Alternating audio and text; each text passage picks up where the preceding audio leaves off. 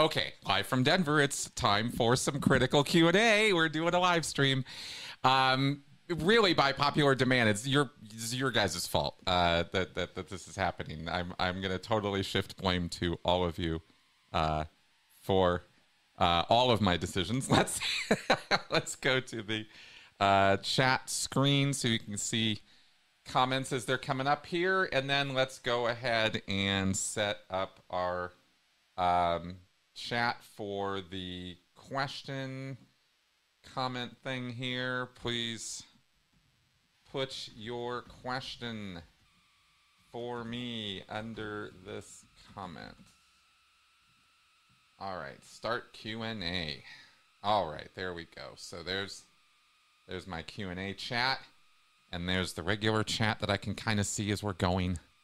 Hi, critics. Hey, everybody. Usual suspects in the chat here. Uh, very happy everybody is joining us, uh, joining me this morning. Uh, wild times, huh? Good times. Oh, thank you. I, I like the shirt, too. I think I got it for uh, my... Uh, Mel got this for me. Okay, let's see here. I have now. Um, what I'm looking... Let me tell you guys uh, what I'm looking at doing here as far as the... The Q and A from last week, you know, there were so many people going, oh, live, live, live, that's the way to go. And not a lot of people saying, no, no, no, don't do that. So what I thought I would do, and I'm sort of thinking this through still, but again, I want your feedback. Even if you're watching this not live later on, let me know. Um, I'm trying to sort of think about maybe merging these two formats where I just go live, but bring in pre pre you know, set questions as well. I've got three of them today. You'll see uh, as we go through this today. And I was also thinking about maybe, possibly, um, switching this show to Saturdays. So if I do it live every week, I do it on Saturday, which is the same day I drop my Speaking of Cults podcast. Um, but that's fine, you know, two pieces of, of video work from me in a day rather than Saturday, Sunday. But you let me know, would, would, you know, would you rather have it the way that it's been? Or uh, if I flip this over to live every week on Saturday, and that way, um, I don't know. I just uh, get a little bit more time off, I guess, on Sundays um, is sort of why I was thinking about maybe making the switch. But um, also, I thought maybe there might be more people around to watch on Saturdays. I don't know. Uh, again, you let me guys, you you let me know. There it is. Testing Laura Waldy's uh, test showed up here in the um, queue. There it is. Okay. So, yeah, uh, no way Sunday has to stay. Okay, cool. Well, you guys let me know, uh, like I said in the comments here, about all of these crazy ideas that I have. Oh, let's turn that off again. Okay, good. Sunday, Sunday. All right, cool. All right, good. Well, we, I, that's, like I said, this is not any kind of, I'm just throwing this out as ideas, okay?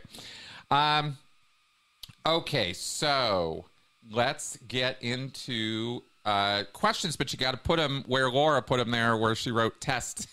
that's that's where you got to put the questions so that I can see them. Um, now, why don't we go ahead, since we're all kind of here and getting going, um, why don't we go ahead and flip over to my uh, questions page. There it is. And um, let me throw this first question up. Okay, um, so let's get started. Peter Putz, uh, and this is the question somebody sent me um, uh, through the email, right? You can, you can email me questions at any time at ask chris shelton at gmail dot com, and I will put them in my question queue, and then we will get them up this way during the live streams. Peter Putz, I'd be curious to hear your thoughts about First Amendment auditing. It seems that the recent activities in Los Angeles have led to the test center on Hollywood Boulevard being closed at the moment. Mark, Claire, and Mike said in a video that they recently see more contacts being made with the Aftermath Foundation. And it seems like we might see legal action shining a light on the corruption of the L A P D through Scientology. All of those are good things. Yes, some of those activists are quite aggressive, and I personally don't like that style. However, not all activists are like that, and they seem to be having a meaningful impact. Okay, well, seems is definitely the key word there. Um, and let's talk about um, First Amendment auditing, I suppose, as an activity. That's what the question really is about. And there is, um, you know, even a whole... Uh, we went over this in um, in one of my Friday night critical conversation shows a couple weeks ago, where I talked about protests and audits. But I didn't really, and, and, and another person also mentioned this too to me, that I didn't really get deep onto the First Amendment auditing part of the question, uh, you know, because I got, well, because I was distracted and stuff like that. So let me try to focus a little bit more on that aspect of it. Um, I think, and I have said for, for many, many years, that context is everything when it comes to evaluating the truth or falseness or goodness or badness of something. Something could be good in one context and not so great in another and really have no real effect or impact in another. What's going on matters. How you're going about doing it matters, right? Um, this is true of all things, and especially true of um, this activity called First Amendment audits. This is an activity where people will take a camera or a recording device and go into a public area, generally speaking, a public area, although sometimes people do it in private corporations or private institutions as well, and the Church of Scientology is not a public institution. It is a private institution. But You'll, the First Amendment audit activity comes out of the idea of uh, following or watching or monitoring the activities of police, government officials, um, you know, public servants, civil servants, things like that, uh, especially police officers, and and sort of following them around, filming them, um, you know, checking, uh, testing the boundaries of what you can or cannot say to this individual, like a police officer. Are they going to respond? Are they going to react? Are they going to arrest you? And the controversial aspect of this is that you want them to. You want some, you know, some pushback. You, as the person doing the First Amendment audit, you're going there to prove that your First Amendment freedom to speak Uh, rights are are being defended or upheld. And if if the cops come and arrest you, or you make a stink, or somebody tries to kick you out of their, you know, place of business or store or government property or something, ah, look, look, look, they're denying my rights. They're taking away my rights. You know, okay. Um, there are places in the world where this, where these rights are infringed upon on a regular basis. There are places in the world where people's um, human rights and, and civic rights are, uh, civil rights are uh, trampled. Just, you know, just that, that happens. That happens all the time. And there are many, many instances across the United States of uh, police on camera violating people's rights. No doubt about it. So is that a good idea to go and expose that? You bet it is. It absolutely is a very, very good idea to expose corruption, illegality, Uh, you know, people taking away other people's rights or using their authority in such a way that it violates people's rights. That's a, that, that should be exposed. But should it be created? Should instances like that be artificially created so as to test the boundaries? In other words, should you go out and be a complete asshat to people in order to show or demonstrate or prove that you can be? Should you go stalk and harass people just to prove that you can? That's where the context of this, of this activity switches. It, you can flip the script on this very, very quickly and go from somebody who is trying to be an advocate for human or civil rights and become a, jer- a complete jerk and just be somebody who is actually a nuisance and a problem rather than a solution. The same person doing the same activity can fit both of those descriptions depending on how and when and where they're going about doing this activity. So it requires judgment. And we are all really, really, apparently, especially online, uh, in the social media battles that go on these days, we are very, very, very lacking in critical nuance and judgment when it comes to this sort of thing, right? When is it good? When is it bad? We all have lots and lots of different ideas and viewpoints about this, depending on our past experience. You know, the cops re- messed me up. The cops came around and hassled me, and I want to see the cops, you know, get hassled. I want to see the cops uh, uncomfortable. I want to see the cops held accountable, you know, this kind of thing for when you have been done a wrong. But other people who have not been done a wrong are not going to look at it that way. They're going to look at it very differently. So are both points of view valid? Again, Depends on who you asks, ask and when and how, under what circumstances, right?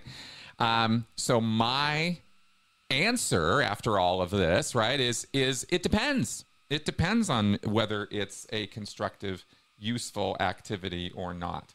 Um, it depends a great deal on how it's being done, why it's being done, and the way it's being done. And as you mentioned, some people are quite aggressive in the way that they go about doing these activities, these protests or First Amendment audits or whatever you want to call it. There's also the additional factor with First Amendment auditing of um,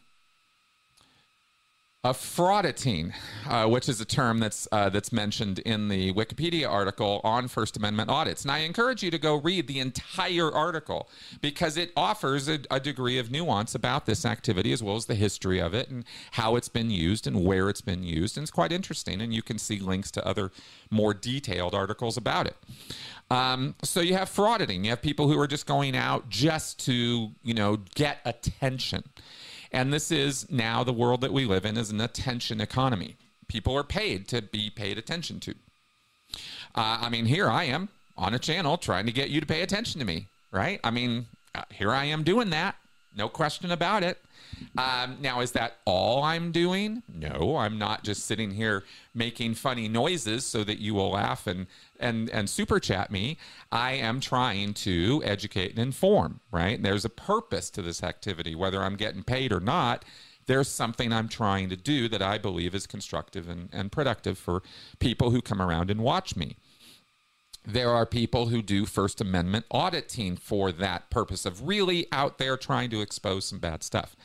And then there are people who are just doing it because they know that it looks like it gives them virtue and gives them an air of, of credibility. But in fact, they really couldn't care less about any of it. And I believe intention uh, matters. I believe that that does make a difference to the context of the situation, right? In other words, how do we judge this? Well, if you have somebody who's really out there trying to make a difference, that's one thing. If you got somebody who's, you know, kind of being the super aggressive asshole, you know, in people's faces, kind of violating their rights in in practicing the First Amendment audit of, well, my rights are better than your rights, or my rights take precedence over your rights, so I'm going to be such a jerk now that you're going to have to pay attention to me and look at all these people on TikTok or YouTube or Twitch or wherever who are now going to watch me, you know, antagonize you, stalk you, and, and bother you. Uh, and I'm the virtue signal. I'm the person who's actually the good guy in this scenario for being a complete asshole to you, right? I think you get the point of what I'm saying here. And it's um, that's not something I would support at all uh, any day of the week. I think that's I think that would be silly. And in fact, I think that that would actually not look or sound or in effect for all practical purposes, right? I don't think that would be any different doing that kind of antagonistic, in your face, you know, annoying stalking stuff. How is that any different than what Scientology does to Leah or Mike or Tony or Karen or anybody else out there who's been fair gamed? How is that any different? It looks and sounds exactly the same. So that's why I'm harping about context. Uh, okay. And um, there we go. That's, uh, I think that's pretty much about everything I want to say about that. So, um, oh, good. Questions pouring in here. Excellent. Um, so let's move on. Let's go back to our, let me, uh, sorry, got my buttons all over the place here. Let's turn that question off and let's go back to our chat screen here. Okay. Um, all right. There we go. And there's my questions.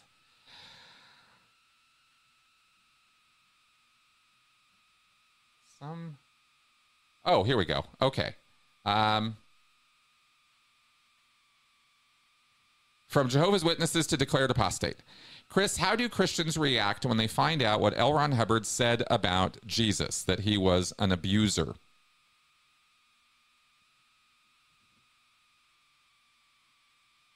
I've seen a multitude of different reactions to that statement from Christians, from, you know, sort of scoffing at it and blowing it off to, oh my God, you know, being greatly offended, highly offended by it. Um, L. Ron Hubbard didn't mince words when it came to his ideas about the Christian God or uh, Catholic practice, and how he said blatantly and openly that uh, that organized religion, and especially referring to um, Christianity, is a control operation uh, exerted against populations. It's a population control mechanism that is utilized by bad actors uh, in order to, you know, obviously control people, um, and that it's filled with, you know, a bunch of lies and nonsense. And he then, as the years rolled out, this is back in the early mid nineteen fifties, he was saying this, way before any of the Xenu stuff. And then later in the sixties, when the Xenu story comes out, and there's a lot of other stuff too that are in lectures and non-confidential stuff, stuff you can look up and find. If you want to, if you want to really uh, have it take a ride down the Scientology crazy train, go Google helotrobus implants. You'll have a time with that one. There's a whole lecture on it. Uh, Hubbard talks about how that's kind of uh, in, in our memory confused with concepts of heaven. Uh, this helotrobus implant thing. So there's there's a lot of written stuff even prior to the Xenu story, but in the Xenu story is where Hubbard says very, very clearly that um, all of religion, all of our concepts of religion, angels, devils, demons, God, Lucifer, all of that stuff, was implanted in us during that time, that it's all just an, elab an elaborate delusion to control uh, spiritual entities, right? Thetans. So how do Christians react to that? They, you know, all, all, every range of, of reaction you would imagine they would have, they have. Um, most of the time, I don't see people, you know, lose their minds too much over this stuff. Um, but some Christians get really, really offended at it. Yeah, I've, I've seen that. Um, oh, good. Uh, just as a comment here, X Science says, I loved your interview with Doctor Jessica Schleider you posted yesterday. I'm going to send the link to a friend in Loveland. She's been struggling with the Medicare system to get the help she needs. Thank you. You know, um, Doctor Yuval Leor also let me know that someone reached out to him after watching our recent episode about Hubbard and temporal lobe epilepsy. An ex-Scientologist reached out to him to let him know that actually turns out, or looks like, his wife in real life might be suffering from uh, T L E. Um, raising awareness of these things uh, is important. It helps. Uh, I love hearing the feedback on this.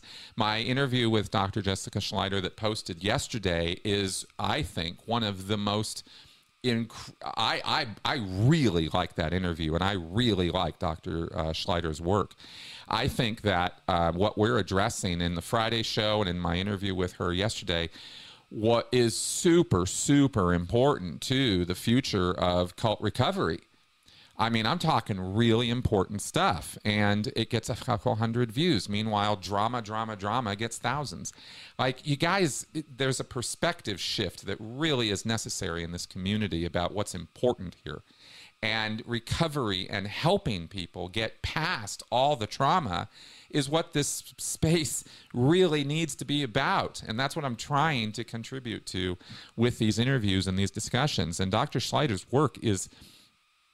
It's it's really good, and there's a there's a book she put out uh, called Little Treatments, Big Effects uh, that just came out this last month that I think every single person coming out of a destructive cult needs to read.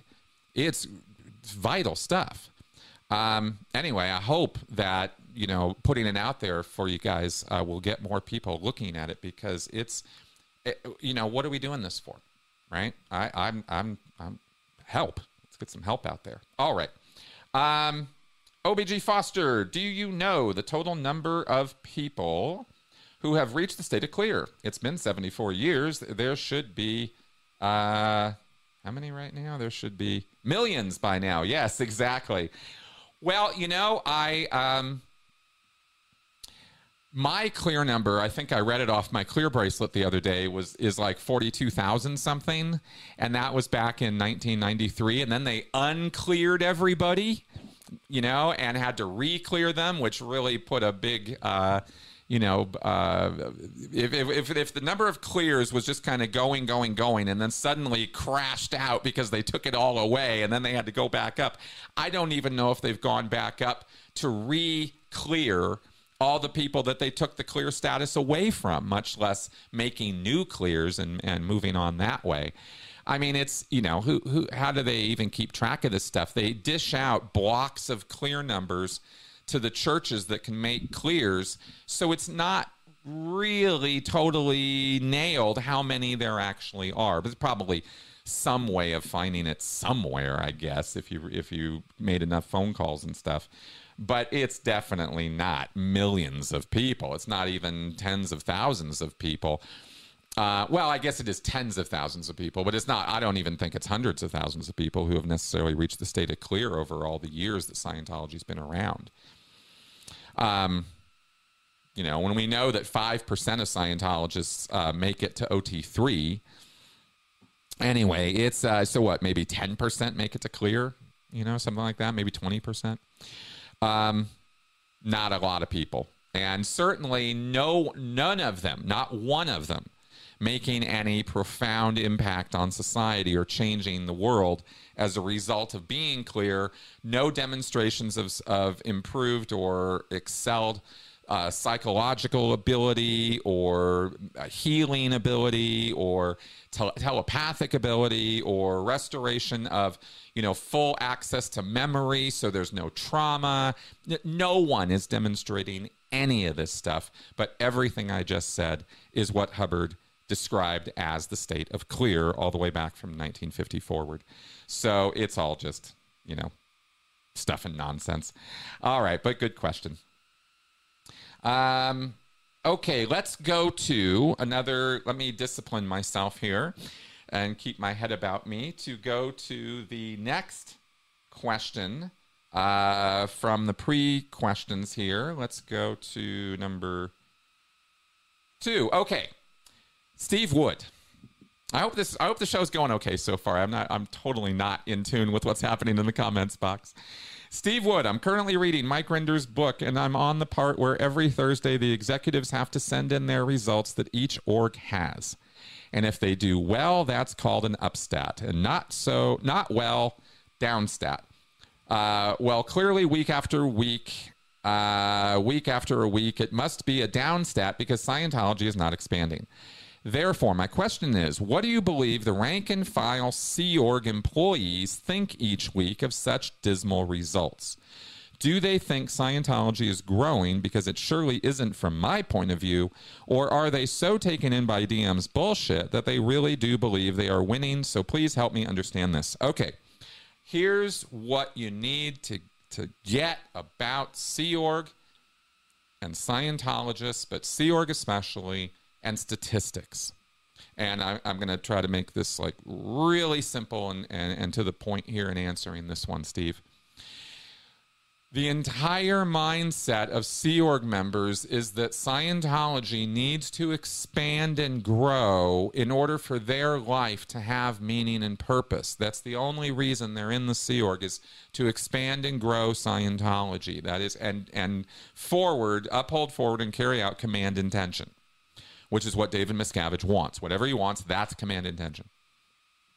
That's their life. That is every, you know, everything Sea Org members are doing or are being ordered and forced to do. If they kind of get in a frame of mind where they don't want to do this anymore, then it's going to be, you know, stockades and fifty lashes and all that. But when they're in the mindset, when you're in a Sea Org Scientology, clearing the planet, command intention mindset, then you got to understand it's a radically different mindset than the one that you or I are in now. We're able to think. We're able to make choices. We're able to, to, and when I, when I say think, I, you know, I don't mean that harshly. I mean, we're able to think beyond certain choices. Our choices are not bound, as Yanni Lalage talks about, right? We have, a, a, a, a, we can make decisions to, you know, I could go, I could get up from this live stream and I could go to McDonald's and have a burger, or I could go to the park, or I could watch T V, or I could write, or I could just sit here and do nothing. You know, there's an there's an infinite array of things I could do that I have the choice to make. Sea Org members don't have those choices. Sea Org members have a very limited number of things. You could probably count it on one hand how many things they can do in a day. And they think that in a very limited way, these are their options. So then on top of that, there's another layer to being a Sea Org member, which is that everything that's going on in Scientology and out, everything that's going on in the world, everything that's going on inside Scientology, and especially everything that's going on on your job, on your post, as they call it, is your responsibility.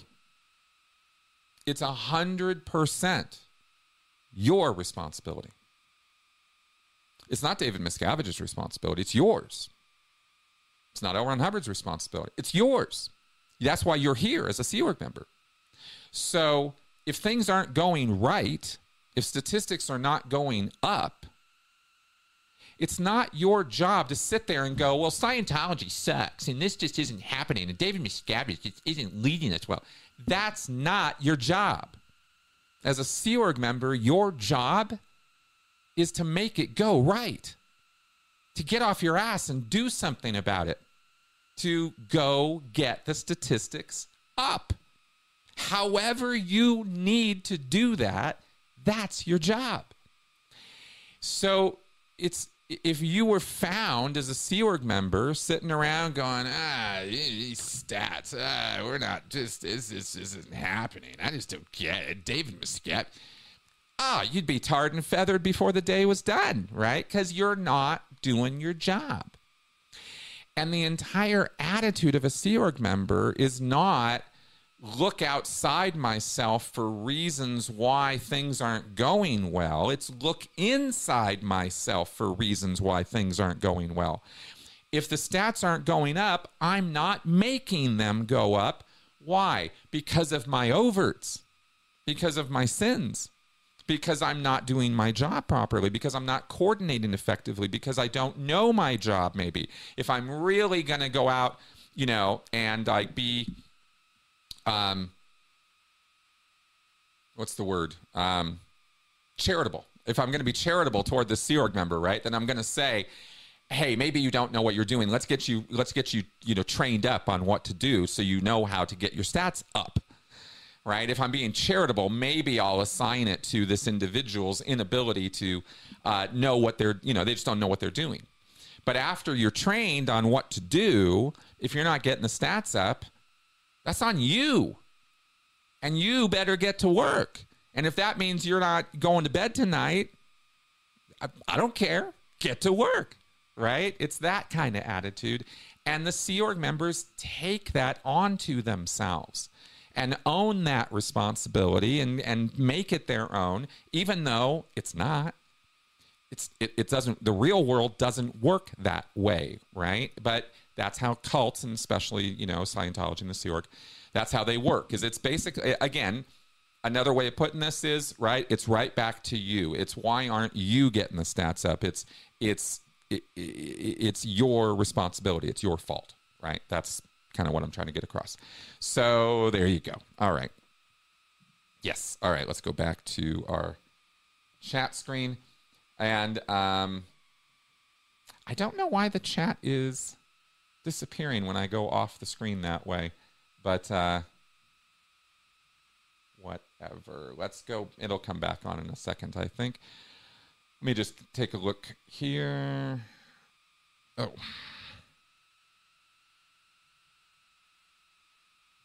Hey, yeah. Oh, that's interesting. Now I'm not seeing the... Oh, there we go. Okay, yeah. I don't know why it resets or, or blanks out. I'm gonna have to I'm gonna have to investigate that. Okay, but as far as uh, the next question in the queue goes, let's go ahead and find that. Here we go. From Jehovah's Witnesses to declared apostate, Chris, when you were making fifty dollars a week, was your family able to send you extra money to help you get by? Yeah. Um, well, not when I was in the Sea Org. Okay. Yes, when I was a staff member in Santa Barbara, it was very much that way. Uh, for the first year, year and a half that I was on staff, making like ten to twenty to thirty dollars a week, my parents were basically supporting me. They were sending me hundreds of dollars a month to um, make sure that I was eating and, you know, and had a place to stay and stuff. Um, definitely supported by family. Once I, then that's, that, then they kind of, you know, had to come to a, hey, look, we kind of need to stop doing this, right? You need to go get a job, because I didn't actually even have yet another job. I was just working full time at the Santa Barbara org. Uh, so that, you know, that wasn't flying for me. So when I came to join the C organization, though, that's that was a different thing. My parents, um, very rarely did they send me money, you know, birthday, Christmas, stuff like that. But otherwise, a couple times, a couple times I got some money uh, from my mom, um, but not often and not not routinely. And it would be the sort of thing that, you know, the C org ethics people would keep an eye on, that kind of thing. If you're getting, if you are getting money or resources from outside the Sea Org while you're in the Sea Org, that's called an external influence. And it's a very, very bad thing, because that means somebody outside our little cloistered bubble world is having an influence on you. Can't have that, right? The only influence on your mind should be from within the bubble world, not from outside. That's a distraction at best, and Um, treasonous conduct at worst, right? So there's that. Okay. Um, X-Cyan asks, will there be a Scientology commercial during the Super Bowl game today? I believe if it's run the way it has been being run for years and years, um, you may or may not see the see, see the Scientology Super Bowl commercial, because they get they what the way they distribute it is they pay local market rates and local markets. They'll go to the local stations in Atlanta or Denver or Los Angeles or Seattle. Places they have ideal orgs are where they tend to focus their marketing budget, and they will pay for ads on local T V for to show their Super Bowl ad, rather than paying the N F L or the or whoever is, you know, the the production company for the Super Bowl and the marketing company for the Super Bowl. They're not paying the big, you know, mega million dollar ads to show everybody who's watching. They're only, you know, getting ad buys in the local markets. Um, so that's how that operates, Anthony. So watch for it. You may see it. I'll be watching for it later. Um, okay, let's see what else we got here. All right. Spinster asks, what do you think about Mike Render's response to Miriam Francis's coming forward about her uh, S A experience? Um, I think that that is the sort of thing that I don't want to talk about on this channel. Um, but I will say that I thought Mike's response was thorough, complete, and I um, support Mike in his uh, efforts in this. I um, that's where I'm. That's where I'm sort of saying. I also support Miriam in her efforts to find justice and peace for herself and get over the trauma and, you know, all the stuff that that comes with. I have um, very much tried to support her in her journey with that. Um, and I'm very sad that there is that conflict that is occurring right now, because I actually like both people and want both people to do well. And I really, it bothers me that there is that fighting going on. Um, that's what I have to say about that.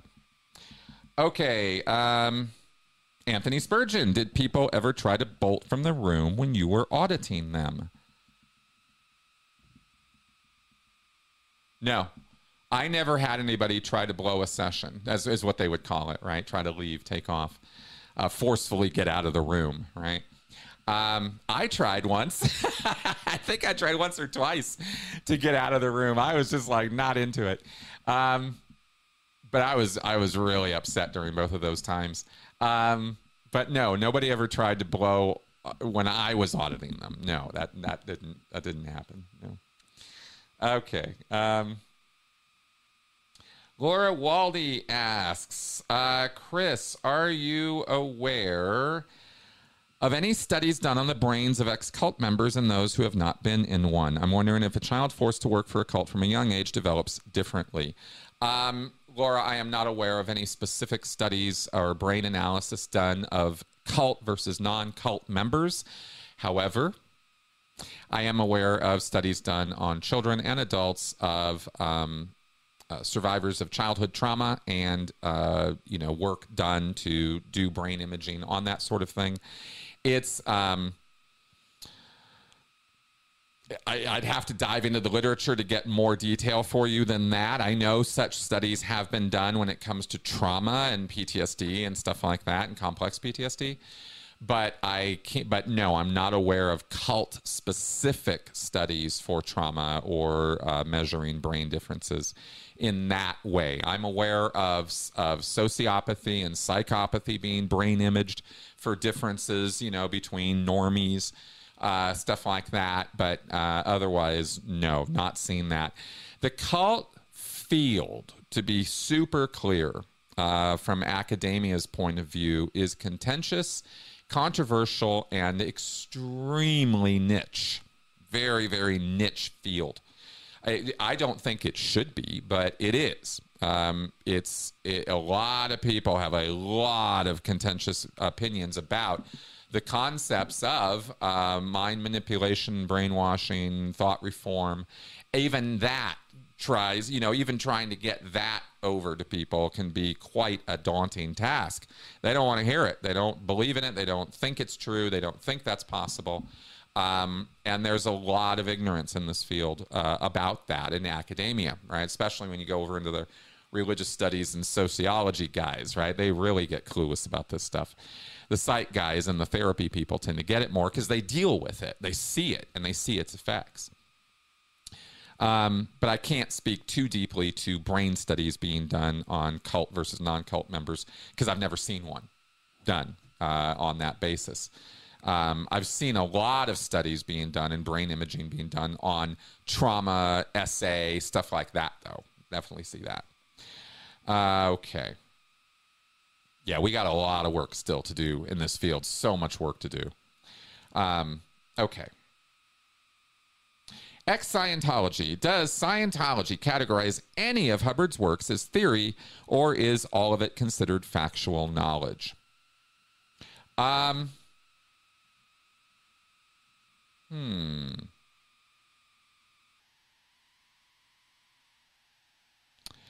Um... Hmm. The reason I'm coming and hooing right now is because there are places where, yeah, I was sort of hemming and hawing because there's places where L. Ron Hubbard says, look, just because I say this is true doesn't mean I'm perfect in applying it either. But that's a kind of a whole different concept. That's sort of him addressing his hypocrisy. Uh, pretty much... You know, Hubbard does say that there are places in Scientology where he labels things as his opinion, where it's just his take on things.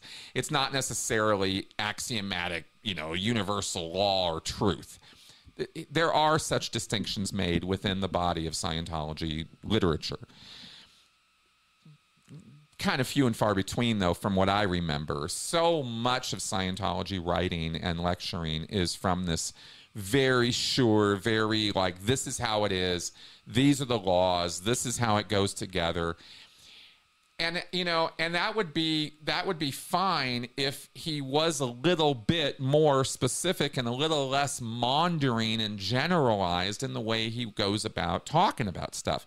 The examples Hubbard gives, the analogies and, and, and uh, stories he tells, they're so broad and they're so generalized, and the things he, you know, that, that you're just kind of like, okay, I think he's just sort of like, you know, riding this, this, this stream of consciousness thought train as he's talking to me right now.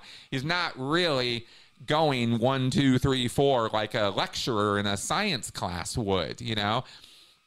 It's such a different way of, of, of giving the data across that it kind of lends itself to this sort of opinionated take on things, but then you're supposed to draw out of that these facts and laws about the universe. I, I hope I'm making sense. It's a little convoluted.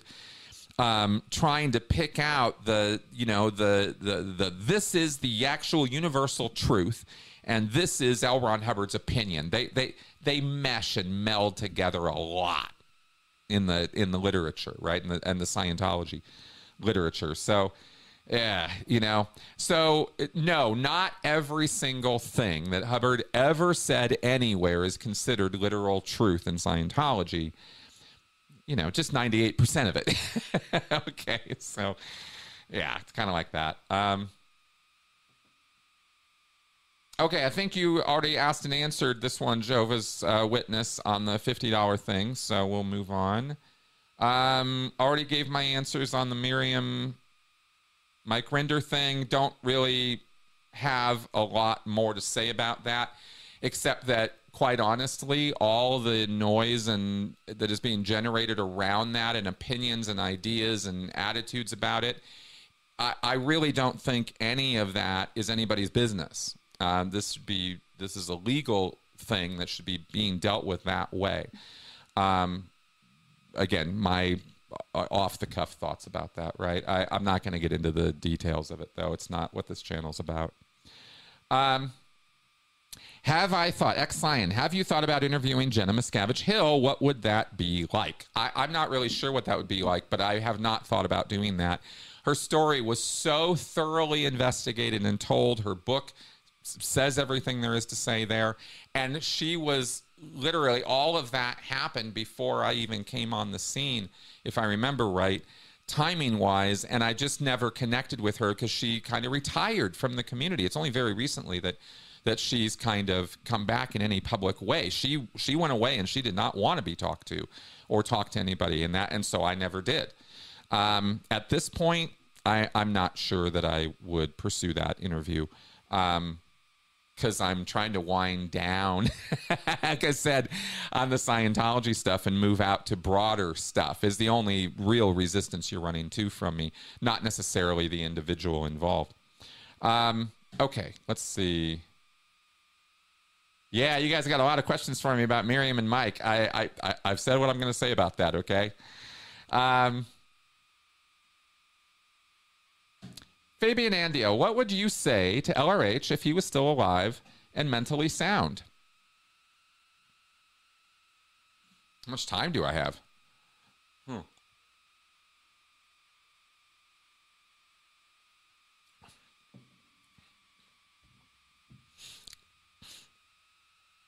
I mean, after I finish cussing him out, I don't know that I would have a whole lot more to say to the man. I would have a lot of questions, though, about the occult. I'd have a lot of questions about magic. I'd have a lot of questions about his views about Aleister Crowley, about where he learned hypnotism. That's a question I have. I'd want to, I have a lot of questions for him that would be a lot of fill-in-the-blank kind of questions. I want to ask him about that nineteen sixty-nine interview with that re- B B C reporter who came down and talked to him uh, in Granada, right? Did that whole black and white, uh, you know, Scientology documentary thing that nobody uh, seems to know too much about. Scientology, in other words, Scientology doesn't acknowledge it. I never even heard about it until after I got out of Scientology that this whole interview even existed. Um, there's a lot of questions I have about that. Um, so I'd ask him a lot of questions, actually. I'd, I'd have I'd have more questions than I would say things to him. Um, but I don't think I'd be able to sit down in a room with L. Ron Hubbard without giving him a piece of my mind first. And I don't know that you guys would necessarily want to hear all of the expletives that I would utter uh, in what I would have to say to him, actually, because it would be quite the tirade. Um, I'm, I you know, I have gotten over... over a lot of these years, a lot of anger towards that man. Um, but I never said it was all gone. I just said I know how to deal with it now. So, uh, anyway, I don't know. That's that's what comes to mind. Um, all right, let's. Oh, we have. I I don't want to uh, miss this one. So, um. Let's see here. I have another. I wanted to get to the last question that I had from the queue. So let me bring that one up. Okay, because I thought you guys might kind of enjoy this one. Uh, Michael Yoder asked me, Xenu is often portrayed as a green, big-headed, large-eyed alien. Is there anywhere in the scriptures where Hubbard described what he looked like? And if so, what did he say? Or are the portrayals just conjecture based on the usual space aliens? Okay, there is an awful lot of conjecture out there. I've even put shirts together uh, with Xenu, and I just took a little an alien figure from Legos and used that to uh, for Xenu. And there have been other cartoon and South Park uh, impressions of Xenu, but in the scriptures of Scientology, I could not find a description of him. But you know where I did find a description of him? In L. Ron Hubbard's fiction work, uh, Revolt in the Stars. Okay, you remember that one. Uh, we did a whole takedown on that thing. And, um, oh, I love Revolt in the Stars. And I actually pulled it up and have it here on my screen. I don't have it for you, but I'm going to read you the descriptions, because there's only a couple of them. There are three places where L. Ron Hubbard, in the uh, writing of Revolt in the Stars, which is a fictionalized version of the fictionalized story of Xenu, uh, he describes Xenu by name and describes him. So first on page thirteen of the, of the P D F I have of Revolt in the Stars, it's sort of a, it's, it's supposed to, it's not a screenplay really what I have. It's more of a sort of a treatment, but it's really kind of put together more like a short story or novella. It's one hundred five pages. Um, it, it's not a screenplay. I guess there's a screenplay version of this somewhere, but I have only got this, this other version. So uh, you can download this. You can find this on the internet, Revolt in the Stars. It's, it's Hubbard telling the Xenu story as a movie he intended to make, without the body thetans in it. The, the spirits and body thetans and implants and all of that aspect of the story has been removed. It's only Xenu and the genocide. That's the story that's told in Revolt in the Stars. So how is Xenu described? Xenu, bitter-faced, sardonic, leaning heavily on a cane that was more like a club, limped forward to the front edge of the draped railing. Uh, that he glared down at the st at the stalled group on the concourse below and did not like what he saw. The dark somberness of his civilian suit, the darkness of his hair and face seemed to spread outward. The, uh, yeah, the cheering below dimmed off to silence. So there's the first and most descriptive description of Xenu physically, okay? Uh, what we have after that is, let's see here, page fifteen and eighteen. So on page fifteen, we have, oh yes, then later on, he sits at a wide desk in a somber black robe, um, backed by the glittering seal of the Confederation, sat Xenu, supreme ruler. Okay, and so he goes from a civilian suit to a black robe. And then on page eighteen, we have um, not much here. Came in a gray uniform. Da, da, da, da. Oh, yes. He came to Xenu's right and stood there. Oh, no, that's somebody else. Sorry, my bad. Um, oh, here we go. Xenu was hard-eyed. He clamorously struck the gong. He gestured urgently toward the curtains and the crier. That's it. That's all we got. In terms of a physical description, that's what, what I've read is pretty much all there is. Um, so Hubbard twice used the word sardonic to describe Xenu. It's kind of an odd word. You don't hear that word used often to describe people. So I looked it up because I was like, what does this look like? And... Uh, that's what it looks like. That's sardonic. So I guess Xenu kind of looks like that dude, um, but he's got a, a cane that looks like a club, and he dresses in uh, civilian outfits and uh, regular clothes, and that's our boy Xenu. So, um, yeah. So there you go.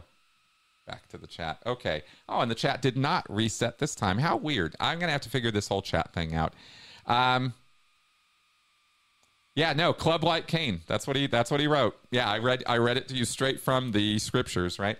Uh, Yeah, they're definitely, definitely uh, hum humanoid in appearance. They look like people, right? Hubbard's characters from the um, uh, from in in his fiction and in his Scientology stuff, uh, a lot of humanoid forms throughout the cosmos here, and uh, the Earth bodies that we've evolved or developed here are pretty much the same as the bodies they've used in other civilizations.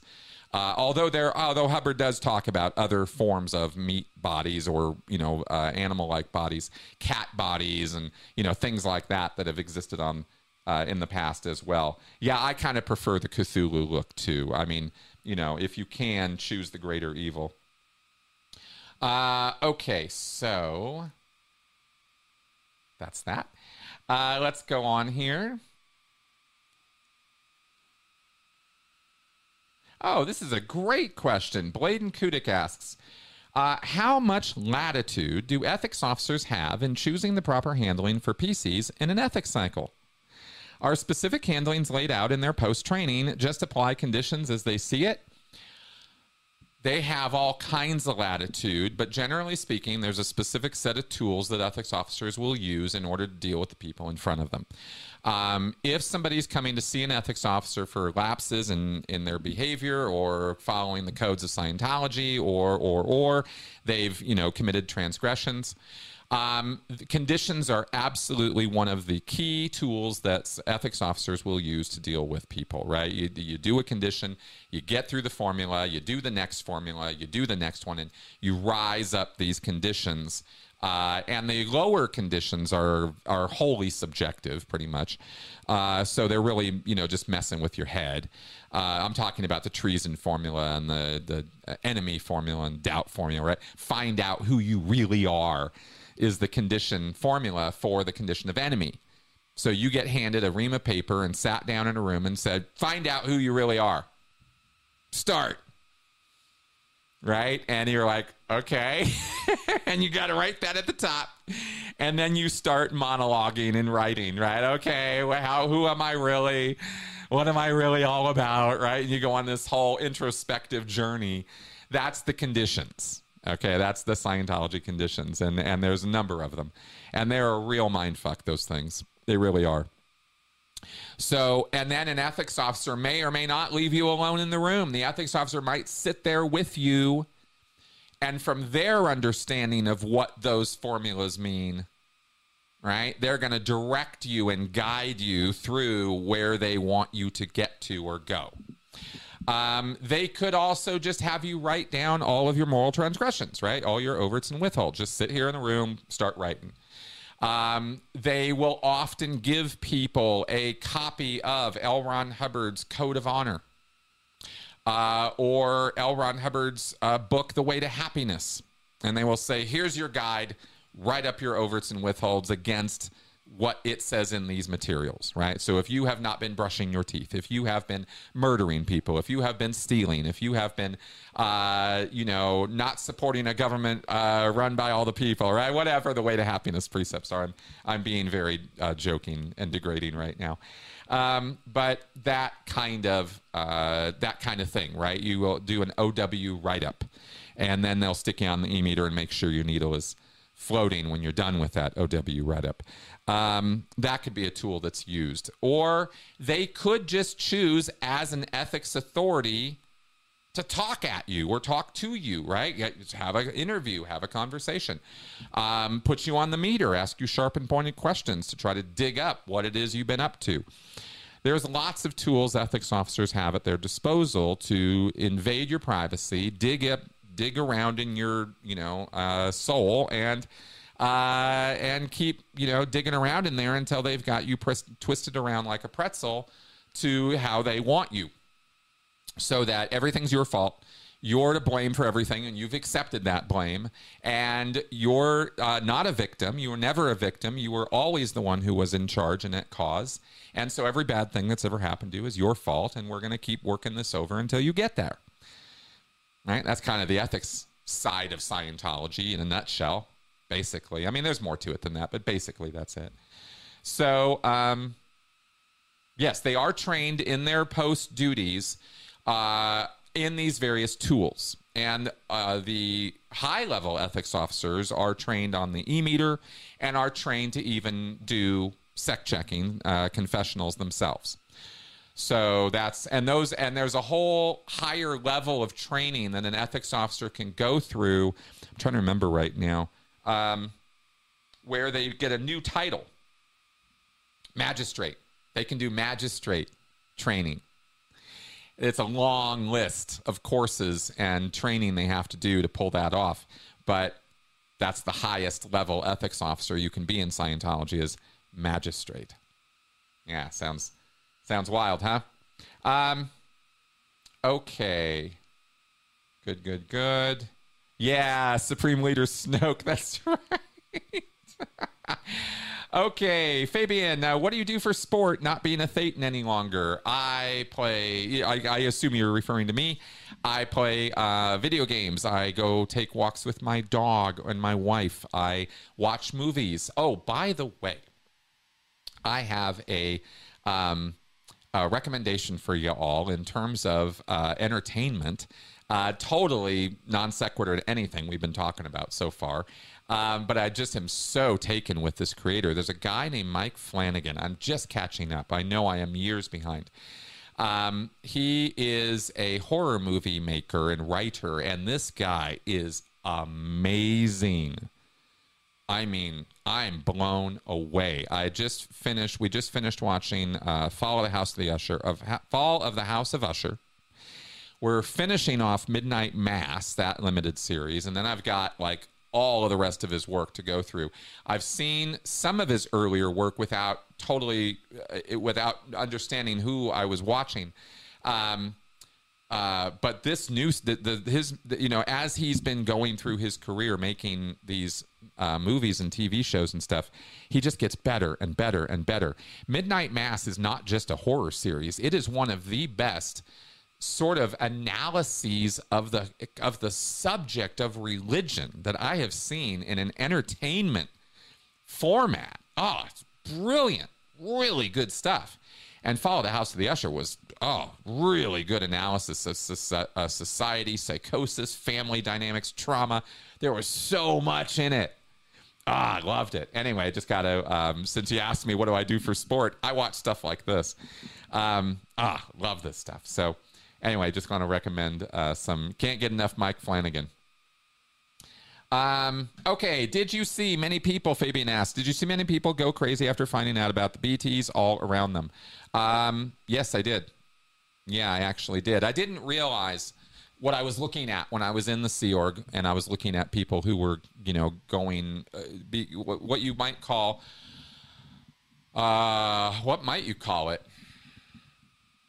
I mean, in Scientology, we called it overstimulated, over-restimulated, right? They, they, they, we, we, you know, they weren't ready for it or something, right? Um, but that's bullshit. That's not what was going on, right? We were just uh, inducing, you know, sort of psychotic episodes in them is what was happening. And I, I say we in a very loose sense because I didn't deliver O T levels. I, I worked at an advanced org, but I didn't do that part of it. Um, Thankfully, I'm really glad I did not, because that is some of the, the you know, some amongst some of the worst mindfuckery in Scientology are those O T levels.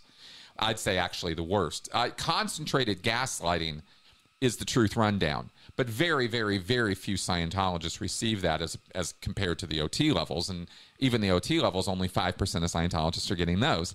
So it's, it's really hardcore stuff, and it messes with your head in significant ways.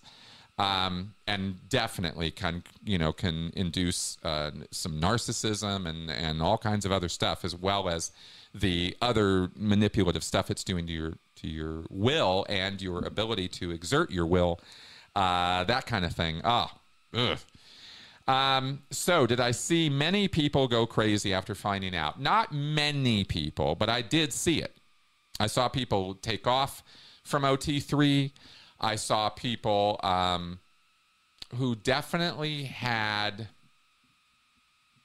I'm thinking about two or three people that I encountered over the years in, the, in, the, in Scientology, not Sea Org members. These were public Scientologists who, all I can say is they had this, this look in their eyes. And maybe you've seen it, you know, when somebody just kind of gets that, eh, you know, that kind of, there's a, for lack of better terminology, right? It's just that sort of like dazed, crazed look. That sort of, there's something electric going on behind the eyes, but they're kind of shiny. They're kind of, eh, eh, kind of look. I, I, I've, I've encountered Scientologists like that. Uh, who were on their O T levels. It was a little scary. It was a little, ooh, what's what's up with that, right? I hope they, hope something good happens. You know, it was, it was weird. And I and I and and again, I had no, I, I had a very different way of contextualizing that at the time than I do now. I didn't look at it then, like I look at it now. So this is all very much hindsight uh, of of describing this to you. At the time, I. I saw it differently. I saw somebody who was struggling, who needed, who was in the middle of their auditing and they needed to get through it. And I would encourage them to do so because I thought Scientology auditing was the solution to everything, including the sort of dazed, glassy-eyed look they had. Um, I just thought they weren't done with their auditing yet. And when they finished it, things would be fine. That's how I thought about the world, right? So it was a very night and day kind of attitude about it. Now I look back on it and I'm horrified. Like, oh my God, I wish I had known to say, why don't you take a break for a little while? You know, why don't you go take a vacation or something? Or why don't you go away for a little while and leave the Scientology behind? You know, I didn't, it didn't even occur to me to, to say things like that to them at the time. So, all right. Uh, great questions today.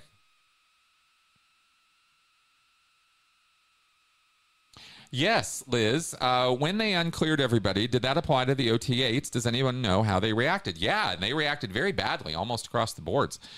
There were, I mean, nobody was happy about having their clear state taken away from them. There were, I mean, maybe one or two people I heard about who were like, oh, yeah, I knew it. I knew I wasn't clear. Thank you, right? I mean, there were a couple people who had that reaction.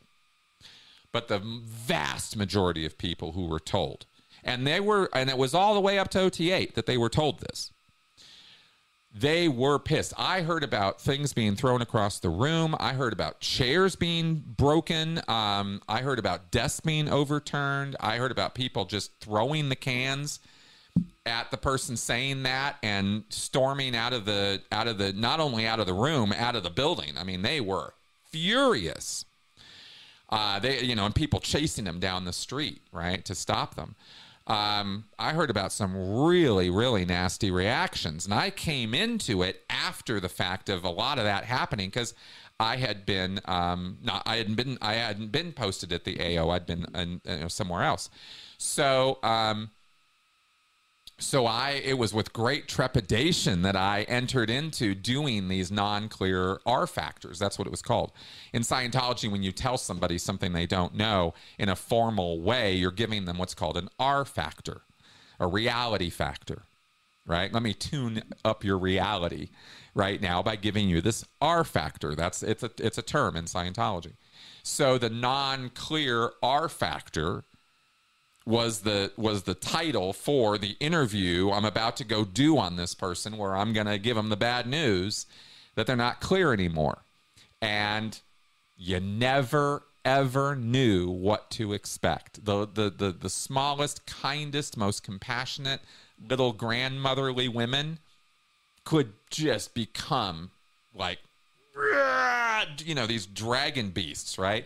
And these great big guys could collapse in tears and just be and just be puddles in front of you, or the other way around, right? You never knew what you were going to get uh, when you talked to somebody about this and gave them the right. Um, but O T eights all the way to, you know, not yet on their O T levels. Uh, most of them really, really upset. Yeah. Okay. Um, From Jehovah's Witnesses to declared as uh, apostate. Will O S A go after the Hubbard family if they were to say anything negative about Scientology? Yeah, absolutely. They have. Uh, there are decades of uh, stalking and harassment of L. Ron Hubbard's own son, Nibs, Ron Hubbard Junior Um, he helped L. Ron Hubbard through the nineteen fifties. uh, run the organization, probably wrote issues himself. It's said he might have even wrote the upper indoc T Rs and the T Rs issues.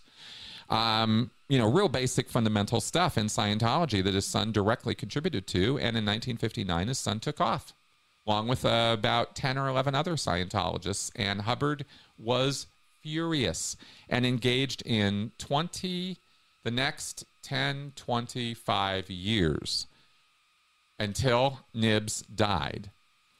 Uh, he was pursued and, um, I mean, stalking and harassment doesn't even begin to describe what was done to that man.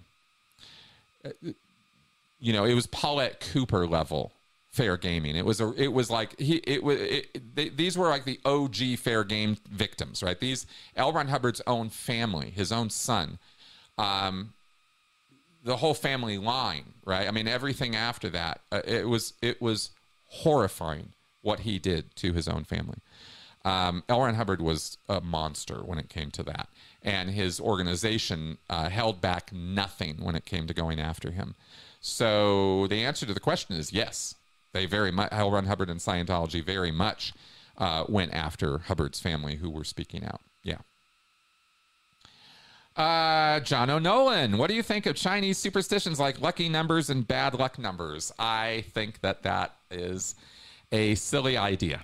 That's what I think. I think assigning, um, you know, an increased amount of responsibility or importance to symbols and numbers uh, in our lives is ultimately uh, confirmation bias and kind of silliness. That's what I think, right? Um, you know, you want thirteen to be an unlucky number, so it's kind of like, you know, when you put your attention on a thing, suddenly you're more aware of it than when your attention isn't on it.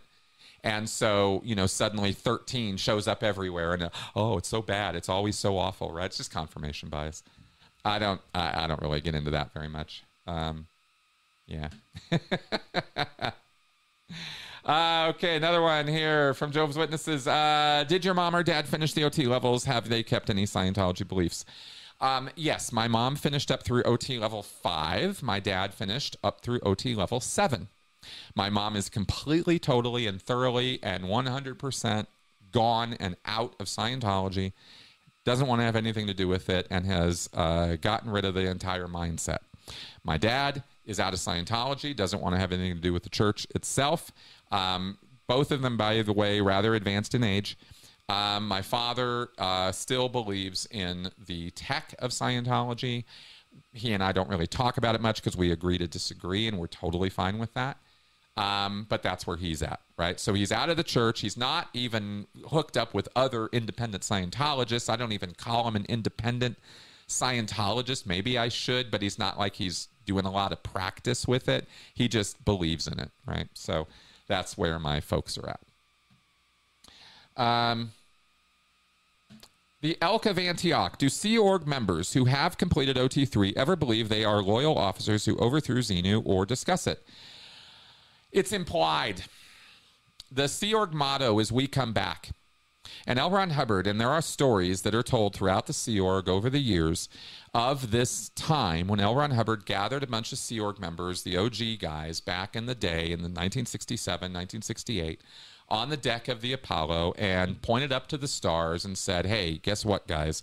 We've all been together before, and we come back, right? That's what this is all about. And it's all, of course, the entire emphasis and, and sort of implication of that entire story uh, was that, you know, we were uh, the loyal officers, right, who were fighting against Xenu and the dark forces and the, uh, the what did he call them? The... Um, rogues.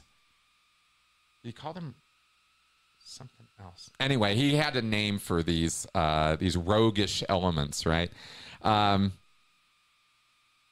they were, I'll get it anyway. Um so yes, in answer, you know, basically yes, but they don't really talk about it much, and they never talk about O T three. um No one who's gone on to the O T levels talks about the O T levels with other people who have done the O T levels. You're not supposed to do that. You're, you, what happens in session stays in session. and you don't talk about it with other people in a public or even private way, even when they're in a private room with the doors locked, O Ts don't sit there talking to each other about Xenu. One, it's not that important to them, and two, it's confidential, and it's and it's uh, and and you're breaking the rules, right? You're not supposed to be talking about your case. You're auditing the things that happen to you in session, uh, and you're certainly not supposed to be bandying about confidential terms out loud, even in a locked room. Right? That's that. It was always hush hush. Nope, nope. Don't talk about this. Uh, not just to the people who haven't done the levels, but even amongst people who have. Okay. Um, hey, we're just kind of cruising right along here. We sort of went over our our time and just kind of kept going, huh? Let me check in here and see how we're doing. Yeah, still got everybody on board, so seems like it's good. Um, don't see anybody tearing each other apart in the comments, so let's carry on for a little bit more and see uh, what other questions you have, since there's such good ones here today. Um, O B G Foster, did the so-called I Q test keep some people in grunt work jobs forever? Also, were grunt work jobs actually less toxic? That's an interesting question.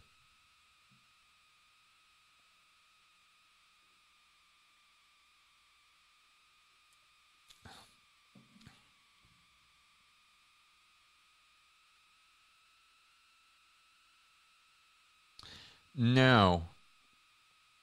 No, I don't think it was the I Q tests or the testing that really kept people on their jobs or kept people into a, you know, me, menial labor type jobs. The way Scientology and the Sea Org tend to work is you get busted onto those jobs. Um,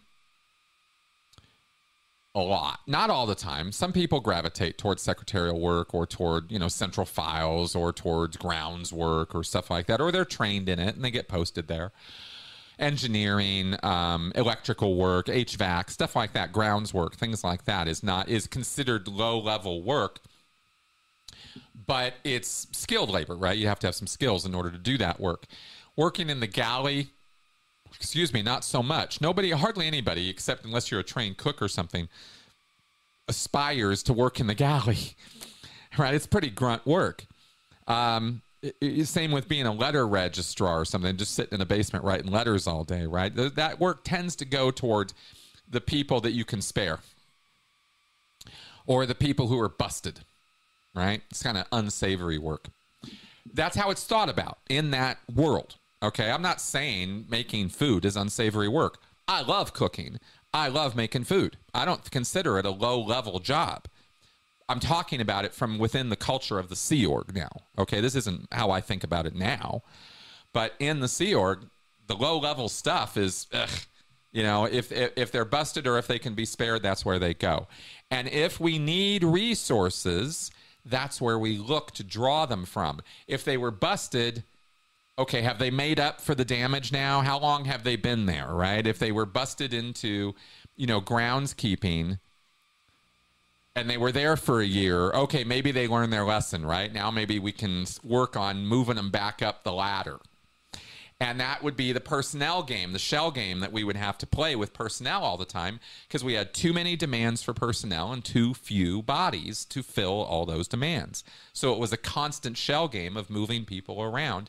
And so um, when you ask, did it keep people in grunt work forever? No, it didn't, because we were constantly trying to re-promote people or move people back up who had been busted or who were in these lower positions because we didn't have anybody else to draw from, right? Because if you were going to take a skilled auditor out of an area, you got to replace him with an auditor, right? And you might as well, I mean, you just use your replacement for that. So it... So it, it was always, like I said, a bit of a shell game with this and playing with the qualifications. So that's uh, that's kind of where that's at. Um, Young Matador. Hey, Chris, sorry I'm late to the party. You got any Super Bowl plans tonight? I am going to be watching the Super Bowl. Yeah, I'm looking forward to it. And um, uh, I guess if I had to... Uh, throw any Super Bowl drama out there for everybody today, I'm going to say that I am uh, a hashtag Team Swift. So I guess I'm uh, I'm rooting for uh, Kansas City. I think are they are they playing in the Super Bowl? Okay. Uh, Clappin' Kyle. Where do you think focus should lie to get an effective stop to Church of Scientology? People are doing a lot right now, protesting, making videos, writing articles, bringing lawsuits. Is it effective, though?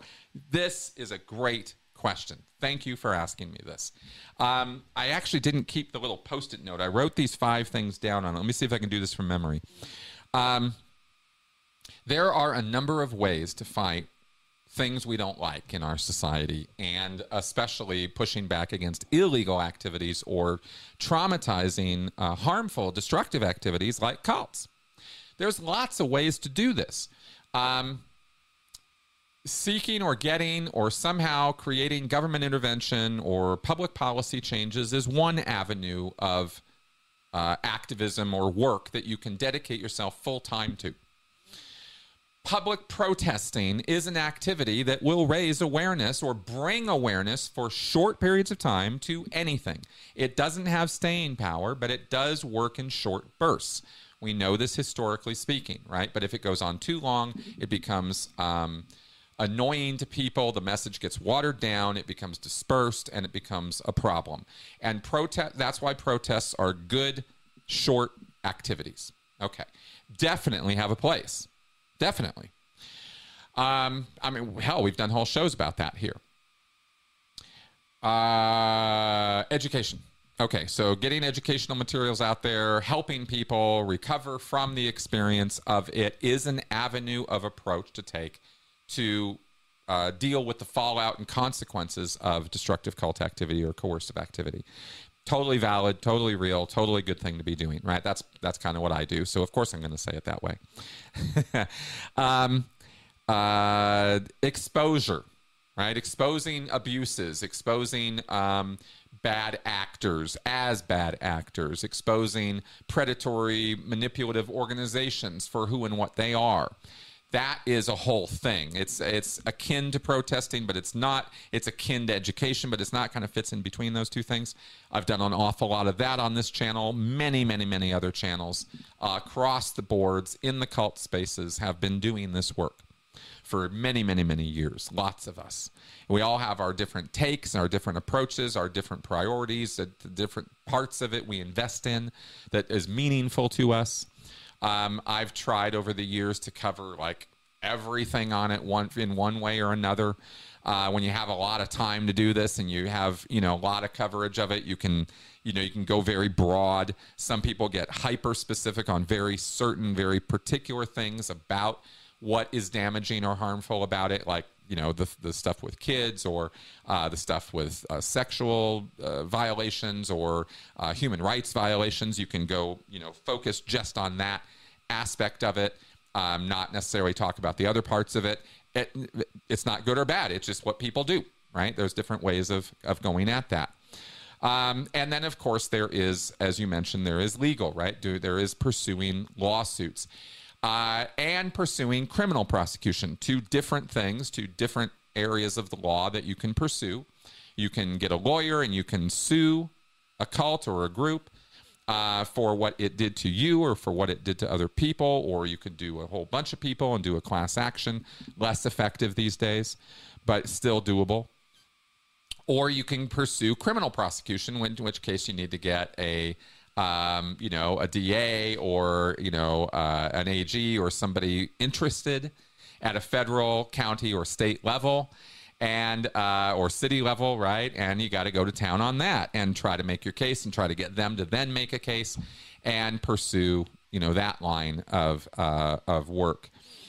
All of these things, all of these things are necessary to eradicate the abuses and uh, problems of a destructive individual or organization, um, because none of them by themselves are going to necessarily expose and end all the abuses. You need, I think you need to do all this stuff.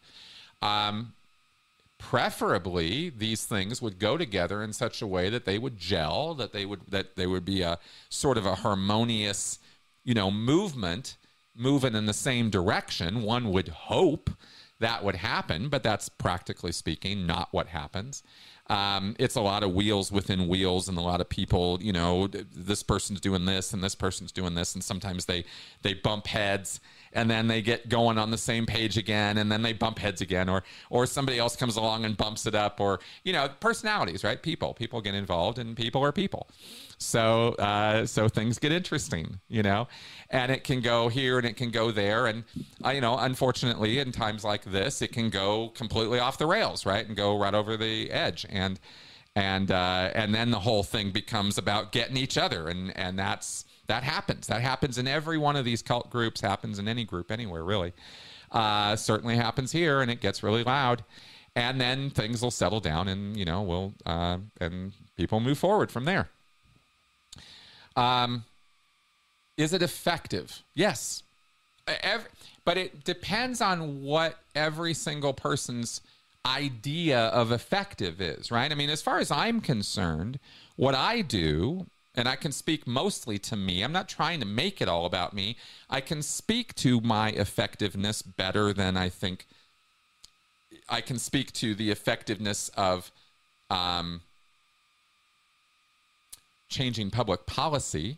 I don't do that work, right? I don't I don't try to contact government officials and work with them directly to change public policy. That's not what I do. I'm not I don't not want to do that work, but my focus tends to be on these other things. So effective work in terms of public policy would be laws changed, or or you know, statutes and ordinances and and legal things and stuff like that. Um, I'm not trying to do that, right? So in that sense of changing laws and changing, you know, the way the government deals with religions or with destructive cults, I- I'm not really on that line directly. So I'm ineffective when it comes to that work. Where I'm effective is in helping people one-on-one and in educating people so that they realize what happened to them in the first place. People come along to my channel, they watch my videos and go, oh shit, I didn't know I was in a cult. Or, oh shit, I didn't realize that was culty. Or, oh, I didn't know that was trauma. Or, or, or, or, right? I didn't realize that was manipulative. They'll have these, they'll have these kind of, you know, uh, learning moments in watching my stuff. And then that changes their life. And sometimes it changes it in a really significant way. As an ex, as an ex-cult member, those kind of things are important. Uh, then they contact me personally sometimes, and we work together, or, you know, they get into some therapy or something, and they recover from the experience and are able to move on with their life and not carry that trauma and angst and anxiety and stress around with them anymore. I think that's good work. Right? I think that's a good thing to do. And so that's effective uh, in that sense. But it's not the same kind of effective as shutting down a test center. Okay, so shutting down a test center. Good job. That's good work, right? Scientology is not doing what it was doing before in that location. Now, let's not fool ourselves that that means that any of those Sea Org members are not still on the job working or promoting Scientology somewhere else. You see what I mean? It's like they're going, you know, that group is going to adapt to what you're doing, right? And they're going to change as a result.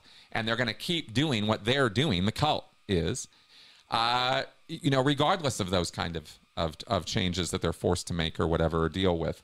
Um, not so dissimilar to what happened in two thousand eight, right? Again, we can look at it historically and see what happens when these activities are in, are, are engaged in, right? So, um, So yes, I think everything is effective in one degree or another. It depends on what effect you're trying to create and um, how long you're at it, you know, and how, how devoted you are to it, that kind of thing. So there we go. Let's see how much trouble I can get in with that comment, that answer. Okay, um, I think we're going to need to start wrapping up here pretty soon. Oh, good. We've got a handful of questions. Let's... left here. So let's see if I can uh, rail through these last ones here. Uh, do young children get auditing sessions in Scientology? How do their parents allow this? Um, yes, young children do get auditing sessions in Scientology. Parents want them to, and they pay for it. Uh, auditing can be delivered to children as young as, I think, seven years old is the rule, uh, sort of loose rule. you can give assists to a baby. Any anybody can get assists, but actual formal auditing sessions that you'll pay for, um, you know, they'll they'll they can start on that on kids, and they'll start doing objective auditing on them and stuff like that. You know, sort of touch the table, touch the floor kind of stuff. Not recall Xenu. They're not doing that on seven-year-olds. Um, yeah. Anyway, that's what they do there. Uh, Fabian, how far would an auditor go to physically prevent someone from blowing the session? As far as they need to. They will generally try to talk you back down before they'll manhandle you. But if you're physically trying to get past an auditor and blow a session, they are going to do every single thing they know how to do to stop you. At least that's what they're trained to do. If they don't do that, they're not doing their job. It's a trauma traumatizing, horrible job to do, you understand? I'm not saying it's okay to do that, especially in anything that is related to counseling or therapy, right? Which is, that's why we know auditing is not therapy or counseling, because therapists and counselors don't do that to you. So um, anyway, yeah, they'll go as far as they need to. Even chasing out the building down to the car, I've seen it. I've seen it happen. Right, I saw five staff members chasing a guy who was running out of the org, uh, out of an auditing session. I was, uh, yeah, it had, it happens. Uh, okay, Leslie asks, hey Leslie, do you think that the big financial donors to the Church of Scientology have any awareness of how S O members are truly exploited? Um,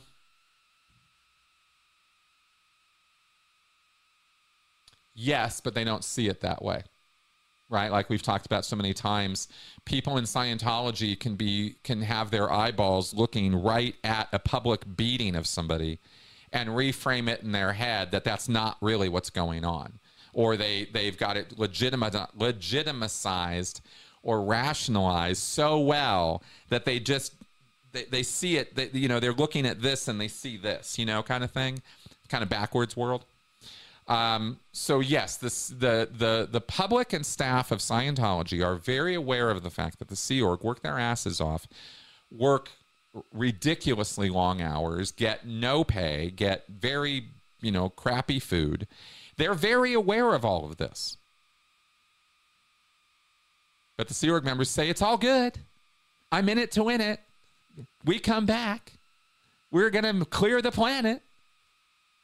You know? And they start getting that glassy-eyed, dazed look, right? Anyway, yeah. So they go, oh, well, the sea, they must, that, you know, they're so dedicated. I admire them so much. Oh, the Sea Org works so hard for us. You know, it's this kind of thing. Ugh. Ugh. So gross. Uh, what? I don't know. Oh, that's a hilarious question, though. John Travolta was recently cajoled into doing the chicken dance with other dancers wearing duck bills, and the video went viral. How will Scientology react to that? Uh, you know, they'll probably be happy that John's getting some attention in a positive direction and uh, not being called out for being uh, gay or bisexual or something. Uh, that, you know, I, I, I don't I don't think they'll react to it one way or the other. Um, I don't know. I haven't seen the video, though. If there's something horrible about this video I'm missing, let me know. But just based on what you just said, I don't really see much of a, a Scientology response there. Hi, uh, Henny, Henny. Hey, Henny. How do we help people who have survived a cult or coercive control but struggle with mental illness? Um, care, compassion, understanding, and support. And education, uh, when it can be provided, when the person's open to it and open to receiving it, right? But mostly care, compassion, understanding, and support. You you you want to be there for those people. Um, you don't talk down to them. You don't um, give them further coercive behavior. Um, you know, listen, support, understand is the best thing that that most people can do. And quite honestly, that is the most effective thing to do. Even trained therapists or, or counselors are only going to do those things. They might do them in very particular ways, but it still comes down to care, compassion, understanding, and support. Right? Those are the things uh, that you need following a traumatic, horrible, awful life experience or, you know, um, ordeal, like being in a cult or being in a bad domestic situation, you know. Um, and what they don't need is judgment. Uh, they don't need your opinions uh, laid on them. They don't need your criticisms or your I told you so's. Um, they definitely don't need that. You know, I can't think of too many people, places where, where people need that, but, but certainly trauma victims don't. Um, and you direct those people as best you can in helping them to um, professionals or support personnel or resources that they can utilize, um, you know, government resources, um, church resources, uh, school resources, um, you know, anything they can get their hands on that might help them to understand and recover from the experience and address their future. Uh, even uh, things like vocational training or job training or, you know, any education in that direction. Very useful, very helpful, very practical. So there's a wide list of things you can do, but it all starts from that core care. You got to care about them. And if you don't care about them, at least don't get in their way and make things worse for them. At least don't do that. Um, yeah. Okay. And finally, uh, Anthony asks, uh, speaking of Crowley, was he just weird or evil? Is there documentation of abuse? Um, there it is. Okay, good.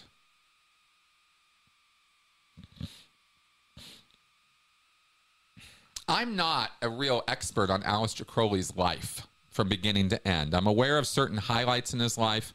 I'm aware of massive amounts of drug use. I'm aware of massive amounts of, um, shall we say, sexual indiscretion, and uh, and combining these things into, you know, sort of this occult practice of uh, a very, it's a very strange, very bizarre set of practices that Aleister Crowley's magic system entails, and the whole Ordo Templi Orientis stuff, right? The whole philosophy is a bit b- weird as far as I'm concerned. Uh, his books are unintelligible. I have tried to go through them and read them, and they're just nonsensical. I really, it blo- it really blows me away that people actually were able to read his work, like like the Book of the Law, and make enough sense of it to follow it as a system of ritualized magic, because it is so damn confusing. I mean, it really does read like you're reading acid trips, like, and that is what you're reading. I mean, you are reading that. So it's it's very bizarre stuff. Um, as far as personally, you know, documentation of abuse, I, I'm nothing's coming to mind right this moment, other than the drug abuse, of course. And I'm pretty sure there are some instances of some sexual and physical abuse with Crowley, if I remember right. But I'm really kind of of, of pulling from the memory banks right now, because it's been quite a while since I've dived into Aleister Crowley as a person. Uh, and what he did with his life, right? So I, I, all I can say at this point is, um, you know, with that meager answer, it really wasn't much of one. Uh, you know, look him up and, uh, and let me know what you find, because I'd be uh, be curious uh, about that myself a little bit. Okay. Um, oh, that's a bummer. Okay, here's a great question to end on. Linda Bradley. Hey, Chris, how does a person arrange a consultation with you? Just drop me a line.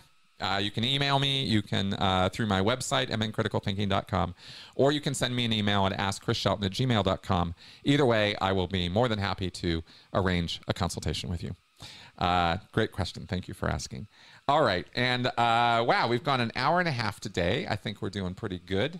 And on that happy note, I think it's time to wrap up. Um, yeah, don't see again. I think things have been relatively under control here today, which is good. I want to, again, thank all of you for your support and your viewership, and for coming around and watching me blabber on in a mad rate about all this stuff. I hope my answers are informative, educational, and entertaining. And I hope that... Um, you will check out the full library of stuff I have here on my site. It's all here for you, uh, all in that direction of education, entertainment, and information. Um, oh, yeah, John Atack is wonderful. I'm, I'm kind of seeing some of the comments here. Uh, absolutely. Crowley is highly misunderstood. I am sure that that is true. There's a lot of people who have very... Um, I will say this. There are a lot of people who read Crowley and come away with a very beneficent kind, sort of, he was just trying to help. It's all about love. Don't you get it? I, I know. I do know that. There's, there, there's a lot of interpretations of Crowley, um, which is why I hesitate when I start talking about the man personally, because, again, I, I'm not uh, up to speed on all the stuff about him. But his system of magic and ritualized sex and blood and all that crap, do not endorse. Do not, right? So, yeah, I, I would say stay away from that stuff. Um, okay.